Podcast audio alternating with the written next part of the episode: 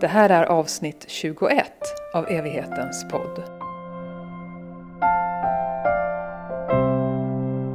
Där vi får veta mer om hur det här med borgerlig officiant eller begravningsförrättare funkar. När kan man anlita en sån? Vad kan man göra och inte? Vilka frihetsgrader finns det? Mitt emot mig här på Evighetens existentiella café i Uppsala sitter Bosse Eriksson, chef för såväl kaféet som Evigheten begravningsbyrå med kontor runt om i Uppland. Hej Bosse! Hej Johanna! Vad är en eh, borgerlig officiant eller begravningsförrättare som man också säger? Man är borgerlig officiant om man inte är med i Svenska kyrkan så kanske man vill ha någon som pratar, som håller i själva akten. Ofta som nära anhörig så så orkar man inte med och, och vara den som håller i talen på begravningen. På amerikanska filmer så ser man jätteofta att eh, de närmaste går upp till ett podium eller så och håller ett välregisserat tal. Men det är i USA. Här i Sverige så, så vill man nog, eller man, man orkar inte med att, att hålla något, något tal på begravningen. Då är det bättre att vänta till minnesstunden när stämningen är en annan och man har tagit jobb i avskedet och så här. Utan då tar man in en borgerlig officiant om man inte är med i Svenska kyrkan. Skulle du vilja att det var vanligare att anhöriga deltog mer i själva begravningsceremonin? Jag tror att det är bra att bara få vara sörjande. Att inte ha några krav på sig att man ska hålla tal eller, eller så. Men om man vill sjunga eller prata eller så, så kan man göra det på en minnesceremoni efteråt? Ja. Kan vem som helst vara begravningsförrättare? Ja, vem som helst kan vara det. Det finns ingen som helst reglering. Om man ska ha en begravning enligt Svenska kyrkans ordning så måste det vara en präst som förrättar. Men när man kommer till borgerliga begravningar så kan vem som helst förrätta egentligen, förutom en präst. Vad tänker du om det att när det gäller borgerliga vixlar till exempel, då är det ganska strängt med vilka som får vara vigselförrättare. Medan på en borgerlig begravning så kan vem som helst prata. Vad tänker du om det? Ja, det är väldigt konstigt egentligen för att i och med att man har fått hindersprövningen OKad så borde vem som helst kunna förrätta en vigsel. Inte bara de som är utsedda ifrån kommunen. För då, de måste ju innehålla en partifärg. Men har det att göra med, tror du, att eh, att gifta sig är en juridisk händelse på ett annat sätt än en begravningsceremoni? Ja, förmodligen så är det så. Men eh, det skrivs ju ändå in när man, ja, hindersprövningen och, och sådär. Och jag har haft flera förfrågningar om, om att vara borgerlig vigselförrättare också. Och vi har ju löst det genom att då har paret gift sig i stadshuset kanske på torsdagen.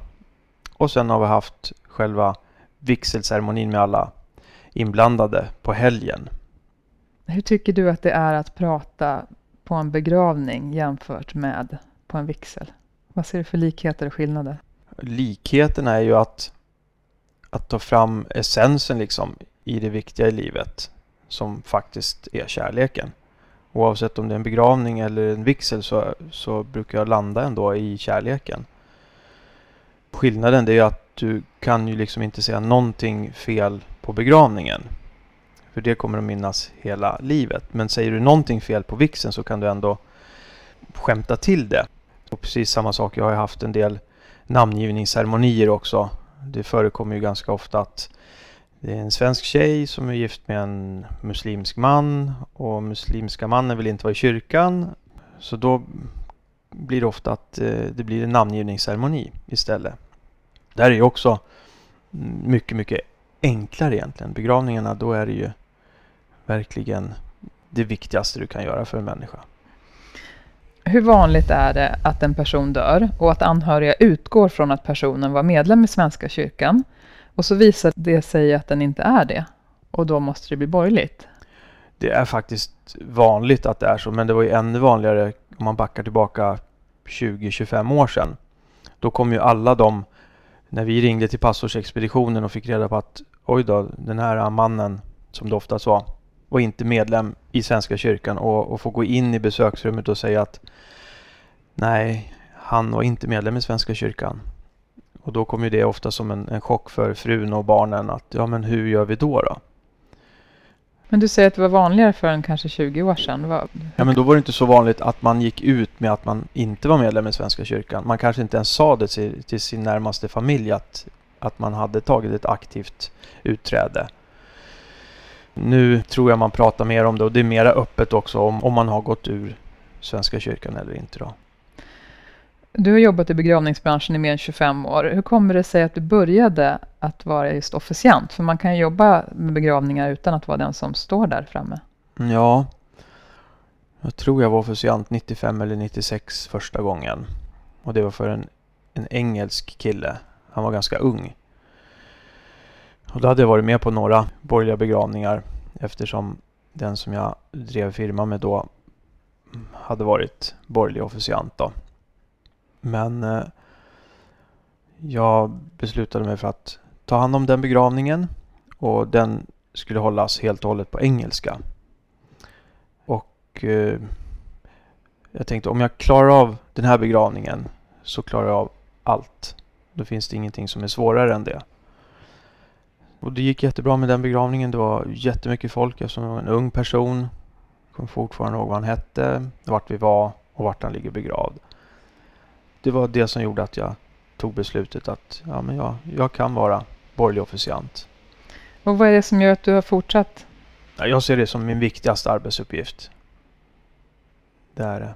Och väldigt många borgerliga begravningar är ju väldigt andliga ändå. Vissa vill inte ha några andliga inslag alls men, men de flesta, ja, läser man på korten och hälsningarna som ligger runt kistan så är det ändå att vi ses igen och eh, hälsa dem på andra sidan eller vi ses i Nangijala. Så att det finns ju ändå en, en stor andlighet även om man kanske inte var med i Svenska kyrkan. Finns det en missuppfattning där att man tror automatiskt att det ska vara inte andligt alls bara för att det inte är kyrkligt så att säga? Ja, jag tror det finns en stor missuppfattning där. Och sen på vissa ceremonier, de har inte velat varit ens i kyrkans lokaler. Till exempel i församlingshemmet eller i kyrkans eget kapell.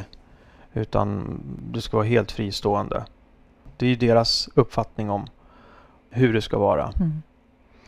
För Svenska kyrkan är skyldig att tillhandahålla lokaler även för borgerliga ce- ceremonier, visst är det så? Ja, det stämmer. De är ju begravningshuvudmannen och då ansvarar de för, för en icke-religiös lokal där man kan ha begravningar, dop eller vigslar.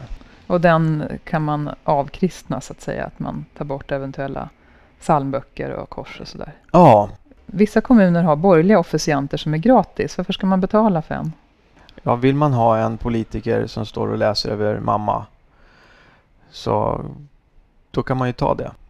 Vi har ju det i våra önskemål där det står att ja, jag är medlem i Svenska kyrkan eller inte och jag vill ha en präst eller jag vill ha en politiker eller jag vill ha någon annan. Så att det är lätt att fylla i. Du menar önskemål som man kan fylla i kring hur man vill ha det kring sin egen begravning? Precis. Mm. Vad kan en borgerlig begravningsförrättare eller officiant kosta? Den kan ju kosta allt ifrån 0 kronor om det är från kommunen upp till säkert 10 000 kronor. Det kan ju vara en, en känd föreläsare som man vill ha som borgerlig officiant och då kanske det kostar ännu mera. Men det vanligaste är väl ändå att det kostar från några tusen kronor och uppåt? Mellan 3 500 upp till 5 900 är det vanligaste. Det är ändå en nedlagd tid som man har när man träffar familjen. Och sen ska man skriva talet och förbereda sig och sen så är man ju ändå två timmar på, på begravningen plus att man kanske är med på minnesstunden så det kanske går åt en 7-8 timmar för en förberedelse. Minst skulle jag säga. Precis. Som, som har varit det. Inte alls Mm. lika ofta som du. Men det är ju någonting med att vi vill ju att det ska bli bra. Mm. Eh, oavsett nedlagd tid eller inte. Ja. Okej, du får veta att en eller flera anhöriga vill ha en borgerlig begravning. Vad händer då? Vad händer sen? Men som jag hade ett besök igår. Då ville de vara i en kyrka där personen bodde. Och jag ringde till pastorsexpeditionen och fick då reda på att eh, han inte med, var medlem i Svenska kyrkan. Då fick jag gå tillbaka till familjen och säga det att eh, vi kan inte vara i kyrkan men vi kan vara i kapellet som ligger precis bredvid. Eh, och det konstiga är att oftast så finns det flera tider för borgerliga begravningar än för kyrkliga begravningar. Så att eh, det var fler alternativ faktiskt när det gäller de borgerliga begravningarna. Och, och vi, vi hann prata en hel del om hur personen var också igår på, på mötet. Så att jag är väl förberedd. Vi kommer ju ha flera samtal och så kring hur vi lägger upp akten. Men, men jag fick en bra bild av, av personen. Men du brukar ha ett möte med den eller de närmast anhöriga. Hur ska man veta som anhörig vilka som ska vara med på det mötet? Ja, nu är det ju rätt så lätt eftersom man kan ha Zoom eller Skype eller Facetime. Man kanske möter några fysiskt och några är med via länk eller så. Så det har ju blivit mycket lättare nu än vad det var innan pandemin egentligen. Så att alla kan ju vara med och alla har ju någonting att säga om personen. När du träffar anhöriga, vad, vad pratar ni om då? Vad är viktigt för dig att få veta? Jag vill ju veta egenskaperna hos människan. Jag vill veta om det var en morgonmänniska eller kvällsmänniska eller vad den tyckte om att göra på fritiden, vad den har arbetat med, hur familjesituationen såg ut, om det fanns eh, barn sedan tidigare så de också känner sig delaktiga. Och våra familjekonstellationer blir ju bara mer och mer komplicerade. Och sen pratar man ju givetvis om, om favoritmusik och, och så. Eh, jag är också officiant ibland och jag tänker att det är som att lära känna en person fast genom andra.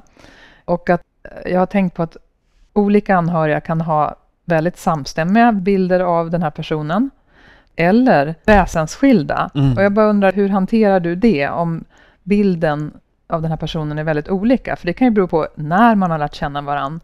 Ja, då får man ju dela in själva talen i olika sektioner liksom. Man kanske har en låt som, som är väldigt förknippad med en ungdomstid på 70-talet. Och då får man ta den bilden där. Och sen så kanske barnen eller barnbarnen har en bild. Och då får man ta det i ett annat sjok så att man känner att man berör alla delar av, av livet. Det här med musik, hur många stycken eller låtar eller så brukar det kunna vara? Alltifrån fyra till åtta låtar. Jag har nog haft ännu flera på vissa begravningar. Men eh, varje låt betyder någonting. Och jag tror musiken är jätteviktig. Sen kan vi som officianter eller som präst, vi kan säga väldigt mycket.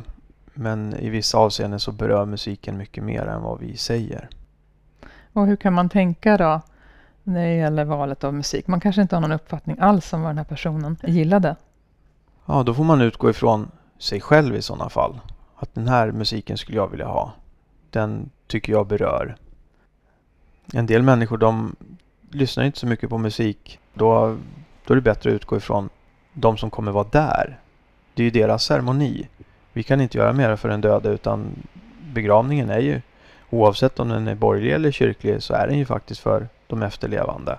Ja, den kyrkliga då överlåter man ju anden till, till Gud vilket är det egentligen väsentligaste där men musiken är ju otroligt viktig på båda. För dig som är särskilt intresserad av det här med musik så kan du lyssna på ett avsnitt som handlar om det av evighetens podd som har rubriken just musik på begravningar. Vad skulle du säga är den vanligaste frågan när du träffar anhöriga som vet att de ska ha en borgerlig begravning? Ja, de flesta har väl bara varit på en kyrklig begravning. Så den första frågan är nog hur olik den är från en kyrklig begravning. Jag har haft personer som inte var medlemmar i Svenska kyrkan men som har varit otroligt aktiva i Svenska kyrkan. Så att vi har ju haft borgerliga begravningar där vi har sjungit psalmer och man har haft ett väldigt kristet budskap egentligen. Någon, någon gång då jag var officiant då, då var det ju en hel del präster med också. Och de ville gärna sjunga någon psalm och, och läsa Fader vår. Och det fick de ju självklart efter att vi hade förankrat det hos de anhöriga och det var ju inga problem eftersom de var ju övertygade om att, att hon var med i Svenska kyrkan. Så det blev en jättefin begravning. Och det kan väl vara vice versa också, att personen som har dött faktiskt är medlem i Svenska kyrkan men ändå har önskat ha en borgerlig ceremoni? Ja, det förekommer också. Nu hade jag i fredags var det. Ja, de valde det borgerliga alternativet för att det, det är lite friare än, än Svenska kyrkans ordning där man som präst då måste läsa alla bönerna och förbönerna och, och Fader vår. Och det brukar vara att man har minst två salmer. Men en sak som jag har hört är att många som anhöriga då som ska arrangera en borgerlig begravning av något skäl oftast frågar väldigt tidigt så här, hur brukar man göra? Har du mött det? Ja. Vad tänker du att det handlar om? Hur brukar man göra? I den här utsatta situationen när ett dödsfall inträffar så vill man ändå vara i normen liksom. Hur, hur brukar det bli? Hur brukar det se ut och så här? Och jag brukar i ett tidigt skede göra ordning ett, ja, en agenda. Så här kan det se ut. Och med dem jag satt och pratade med igår, de ville verkligen inte ta avsked. Ja, sonen sa det att han, det var, jag kommer bara ha ångest under hela, hela tiden när vi, när vi sitter där inne i kapellet. Och då sa jag att, ja men om du känner så då, när vi går in i kapellet, det första ni gör det är att gå fram och lämna er blomma på kistan och sen går ni och sätter er. Då har de gjort det jobbigaste. Så kan man göra. Man, ingenting är rätt eller fel egentligen när man tar avsked. Utan det viktiga är att man, att man gör den symbolhandlingen att man får lämna ifrån sig en blomma eller en sten eller vad man nu vill lämna ifrån sig. Vad är viktigt för dig kommer fram på begravningar när du är officiant? Mm. Jag är inte så fäst vid massa årtal. Jag vill ha en helhetsbild av människan istället med egenskaper hur den egentligen var som, som person. Och det är ju också jättesvårt eftersom alla har sin bild som vi nämnde tidigare. Så det är en jättesvår balansgång. Du brukar säga att det är okej okay att vara ledsen. Mm, jag brukar inleda med det, för det är okej. Okay. Och vad är det som gör att du tycker att det är viktigt att säga det? Ja, men så att man drar ut proppen och så att de känner att vi får vara precis hur ledsna vi vill. Och att man får ha kontakt med sina känslor. En del de stålsätter sig säkert för att inte visa till exempel sina barn att, att man är ledsen och sårbar. Alltså begravningen är precis rätt ställe att få gråta på. Om man inte gråter och känner sina känslor så kommer det bli ett ispaket i kroppen som sätter sig någonstans och förr eller senare så kommer det visa sig fysiskt att den här ouppklarade sorgen är väldigt skadlig. Så det är bättre att man säger att man får gråta på begravningen. Det kanske är en, en öppning på sorgarbetet. För det är inte förrän efter begravningen som man kan börja sörja egentligen. Fram till begravningen så är man bara orolig över hur man själv kommer att, att reagera på begravningen. Men du som man, jag tänker att det är inte ovanligt att eh, kanske särskilt män bär med sig bilden av att man absolut inte ska gråta, då är man svag. Ja, den bilden lever vi fortfarande, tyvärr, med. Men jag tycker att det börjar bli bättre och, och inleder man med, med det förlösande att man får vara ledsen så jag ser en, en stor skillnad i varje fall på de som, som är med på begravningarna. Man har OK att, uh, de får visa sina känslor och får vara ledsen och gråta. Och barnen vet om att, att det kommer ske. I och med att jag säger det så är det okej. Okay. Hur ledsen får du vara som ska prata? Vissa gånger blir man ju väldigt berörd. Men, men det är jag som, som håller i akten och ibland får man ta några extra andetag för att vara deras stöd egentligen och, och den som håller i begravningen. Men är det okej okay för dig själv att du blir väldigt berörd, att man kanske till och med ser det? Ja, det är det. Om du märker när du träffar de anhöriga, vare sig det är ett fysiskt eller ett distansmöte, att de faktiskt inte har så varma känslor för den här personen som har dött. Hur hanterar du det? Det är också en svår balansgång om personen i fråga har varit en jättedålig far. Det finns något talesätt som säger att förlåta är det största man kan göra. Och man kanske inte kommer till det, den insikten på begravningsdagen. Det kanske tar jättelång tid innan man kommer till den insikten. Men att, att förlåta är bra för en själv. För det frigör massa dåliga knytningar som man har i sig. Att, att man kommer till ett, du var ingen bra pappa. Men det kanske berodde på de här omständigheterna. Och det var jättetråkigt att, att det behövde gå ut över mig eller oss barn. Men att, att förlåta tror jag är jätteviktigt. Jag tänker på det där du sa att du vill fånga upp en människas egenskaper till exempel. Och om det, det som de säger då är mest så här, säg att det bara är barn med på ett sånt möte. Och så säger de bara att de fastnar liksom i vilken dålig pappa han var. Mm. Vad gör du då för att få fram någonting som ändå blir värdigare än så? Ja, jag vet en, en präst faktiskt som jag hade mycket kontakt med. Och hon berättade att hon skulle ha hand om begravningen för, för den stora mannen i byn. Han var duktig, han var händig, han var med i alla så här, hembygdsföreningen, han var med politiskt, han var med, ja, han hade finger i alla föreningar. Och när hon sitter och pratar med familjen så säger både makan och barnen att vi har ju knappt träffat honom. Han var inte här. Men vad säger man då när kyrkan är full som präst? Ska man gå på den officiella personen han var? Eller ska man gå på det personliga planet som han var som far eller make? Jag tror att, att prästen gick på den officiella personen. Men även om du har varit en, en dålig förälder så, så kan det ju finnas, ja, den kan ha haft ett, ett enormt stort kontaktnät och haft jättehöga positioner men glömt bort sin familj. Det är det sämsta vi kan göra. Men hur viktigt tycker du att det är att, som i det fallet eller i andra fall, där de närmast anhöriga faktiskt inte har en sån positiv bild av den här personen. Hur viktigt tycker du att det är att det ändå kommer fram, att det inte blir något slags glorifierande eller vad man ska säga? Nej, det tycker jag är viktigt. Det finns ju de som inte har så bra relation med, med sina föräldrar kanske på grund av att de, de har valt att dricka eller ta droger eller någonting sånt. Och, och det måste ju på något vis komma fram i talet också. Man kan inte bara säga goda saker om en, en människa som kanske inte har varit så god mot sin, ja, sin omgivning eller, eller sig själv. Det är oftast sig själv som man hatar mest kanske om man dricker mycket eller eh, tar droger för att slippa från den här verkligheten. Man, man kanske blir någon annan då. Men, och hur brukar du lösa det rent konkret?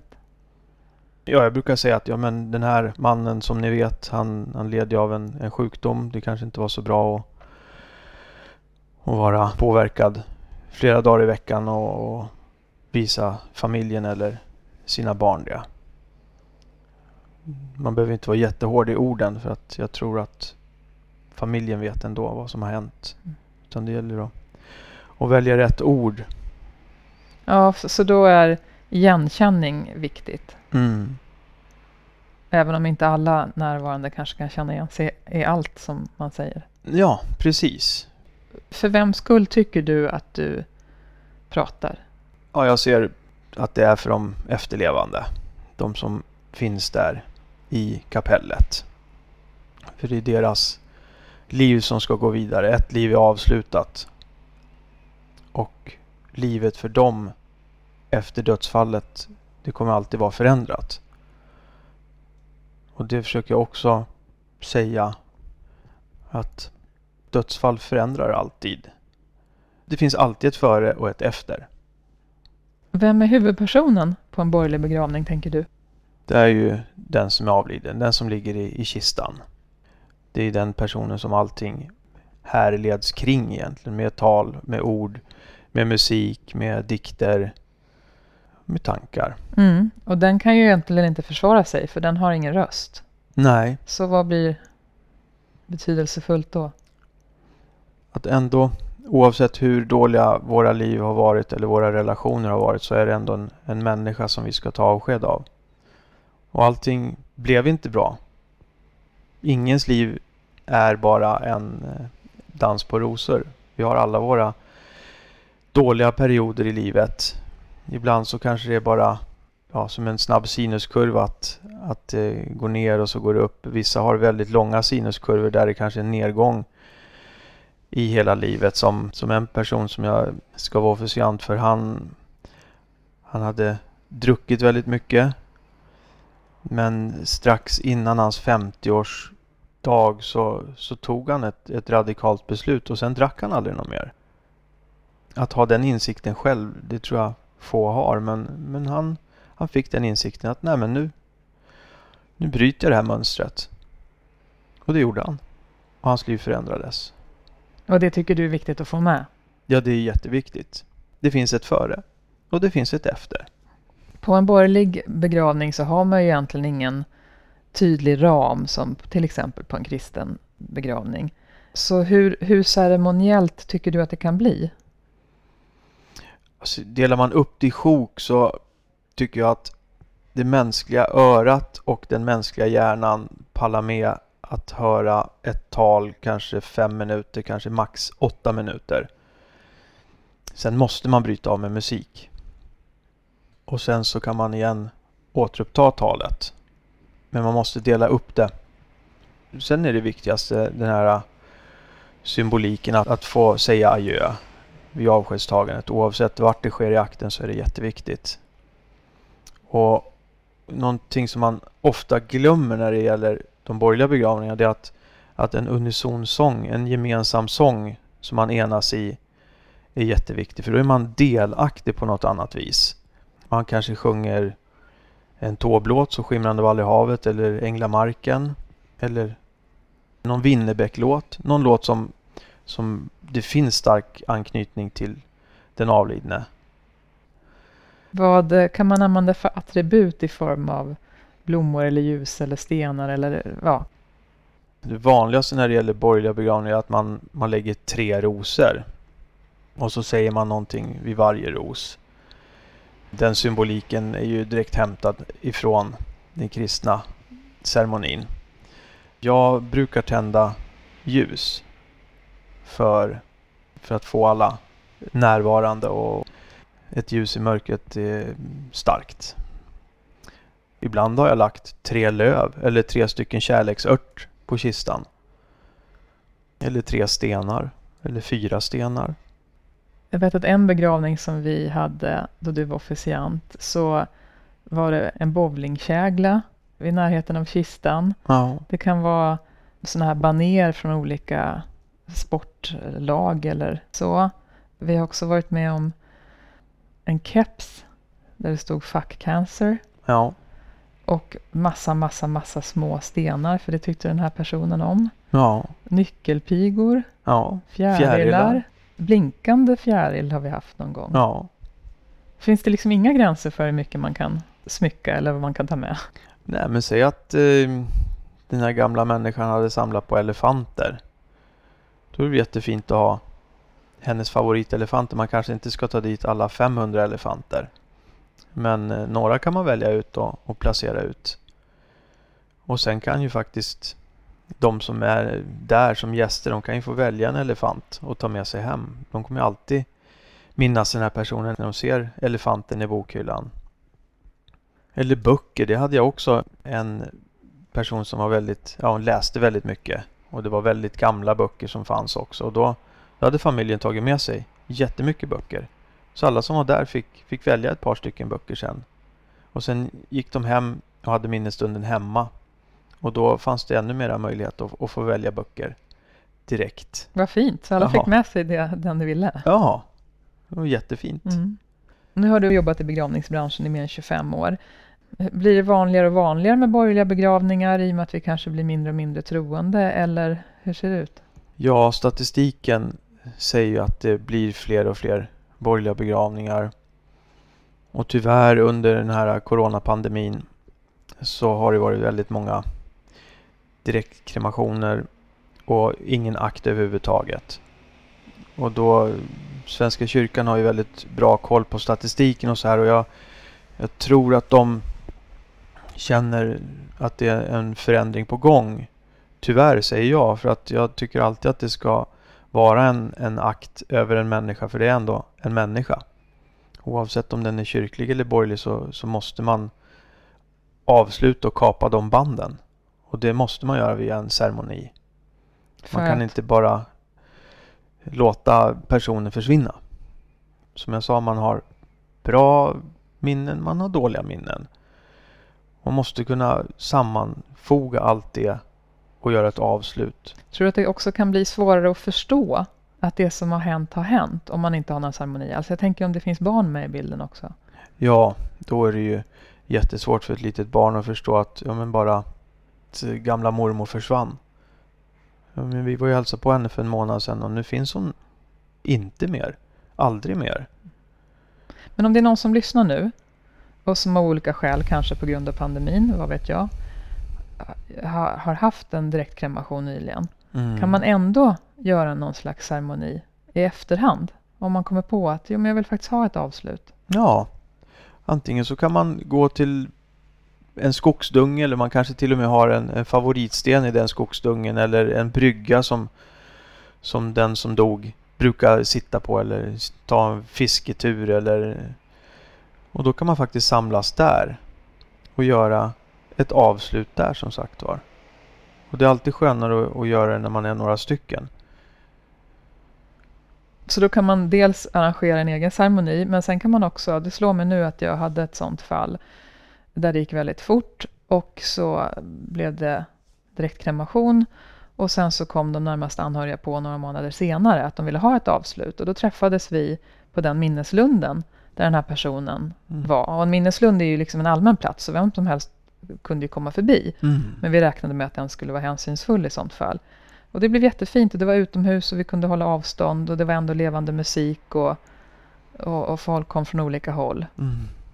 Jo men om det har varit en direktreklamation och man kommer på i efterhand att, att det skulle kännas fint att ha ett avslut ändå så ska man inte tveka för det utan då ska man höra av sig till begravningsbyrån tycker jag och, och säga att vi, vi skulle vilja ha ett avslut, en ceremoni. Och det kan man egentligen göra när som helst?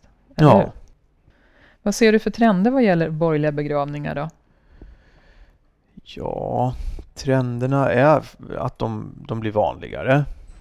Och att det blir mer och mer personligt och individuellt. Man kanske målar sin egen kista.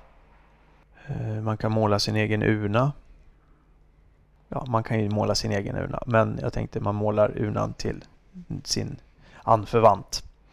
Musiken blir mer och mer personlig. Ibland så, så kan man ha ett bildspel och det gör man ju jättepersonligt också. Man lägger in de bilderna som man själv vill. Och det kan ju vara bilder från att personen i fråga är nyfödd till sista andetaget. Så att vi kan göra mycket, mycket mera än vad vi tror oftast. Sen är det bara fantasin som sätter gränsen egentligen. För det finns egentligen inga gränser för hur det kan se ut eller låta eller så? Nej.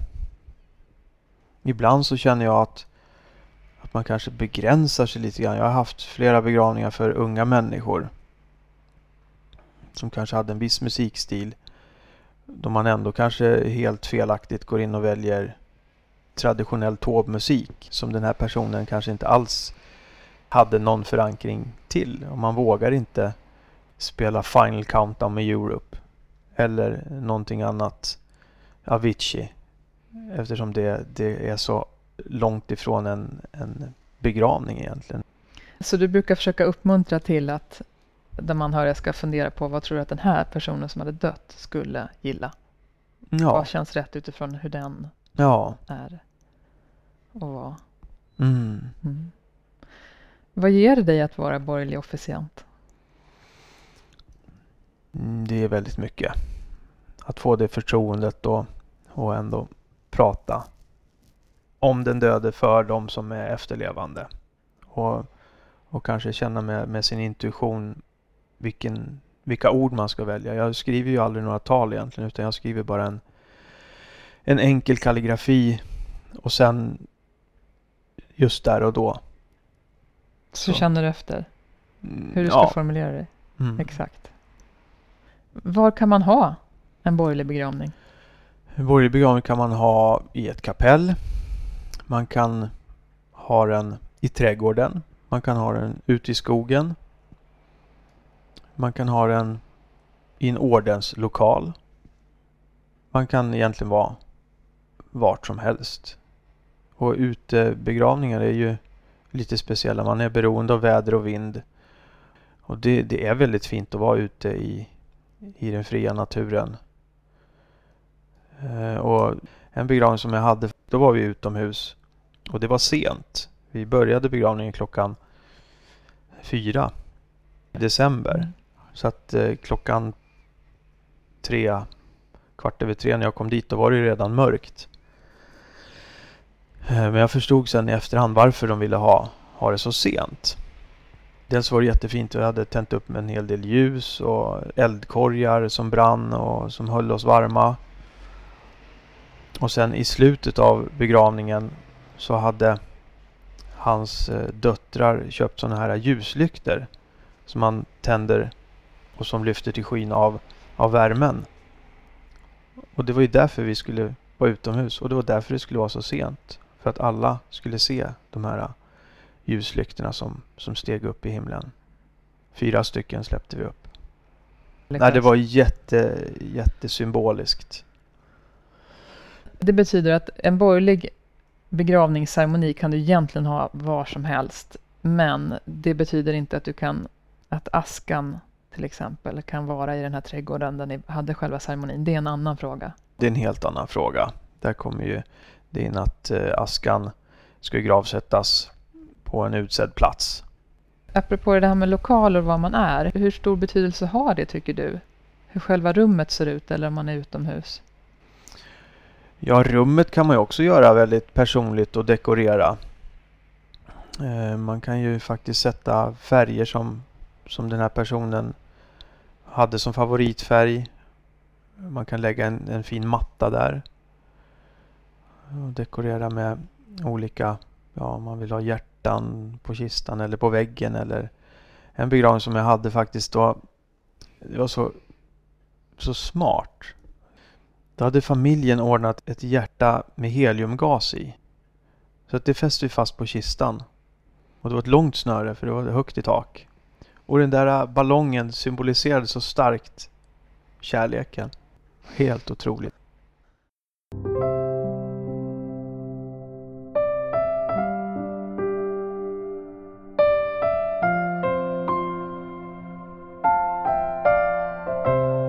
Det berättar Bosse Eriksson, VD för Evigheten.